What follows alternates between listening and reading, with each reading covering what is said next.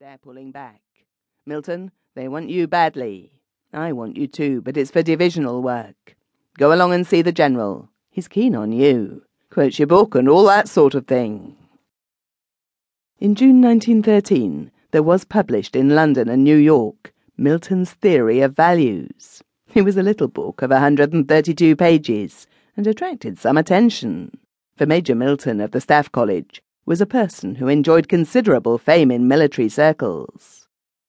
His theory was an old one, and the book enjoyed its popularity among soldiers for exactly the same reason that so many books are popular, namely because it puts old facts in a new and readable way. Milton's view was the very negation of the humanitarian view. Life was nothing. Success in battle was everything.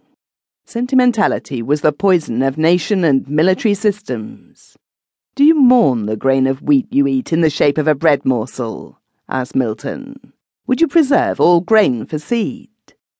He proved that if you did, nature would step in and vitiate the value of wheat as a foodstuff.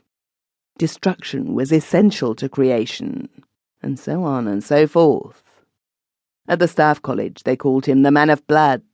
His wife called him Jackie, and when her friends told her how pleased she must be that her husband was now in his element, for he was in the hottest part of the Flanders battle line, she looked at them strangely and said that perhaps it would be better if he were at home.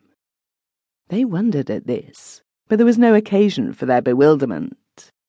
A stained grey car dropped him at headquarters, and his interview with the divisional general was short.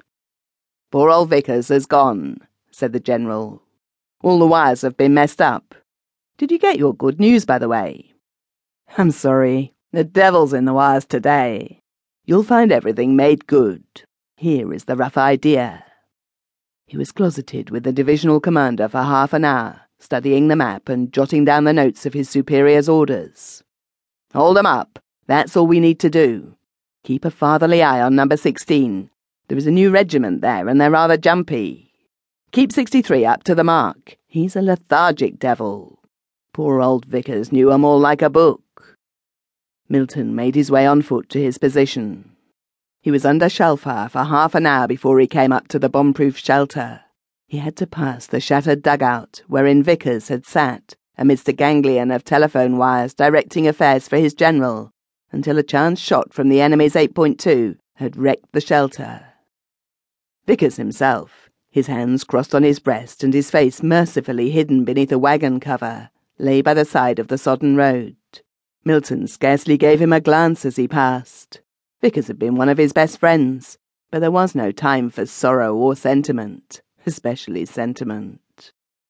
He remembered with a whimsical smile the dead man's weakness. He was the most truculent bridge player in the division. Milton came to the new shelter. Men were piling earth upon its roof, and a dozen engineers, in their shirt sleeves despite the pouring rain, were sorting out a confusion of wires with maddening deliberation. Maddening to the infantry officers who watched the operation. Perfectly understandable to the phlegmatic RE officer who superintended the proceedings. We shall be ready for you in ten minutes, sir, he said. Milton sat down under a dripping privet hedge, philosophical and calm. The roar and crash of the battle impressed him less today than it had ever done. He saw a great battle, a terrific combat between the cruel and inexorable and the weak and helpless.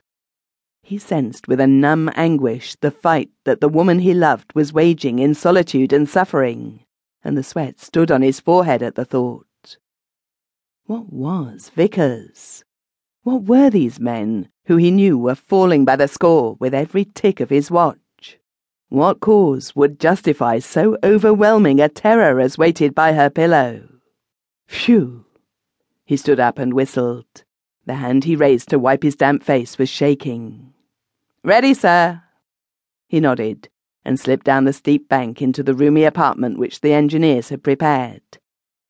They'd created some sort of ventilation, but there was no light, save the four electric lights fed from portable batteries and the one big oil lamp turned low, but raised in a moment of emergency. A narrow table in the middle of the room was covered by a map, on which an officer was arranging little oblong blocks of wood, each bearing a symbol. You'll find these correct, sir,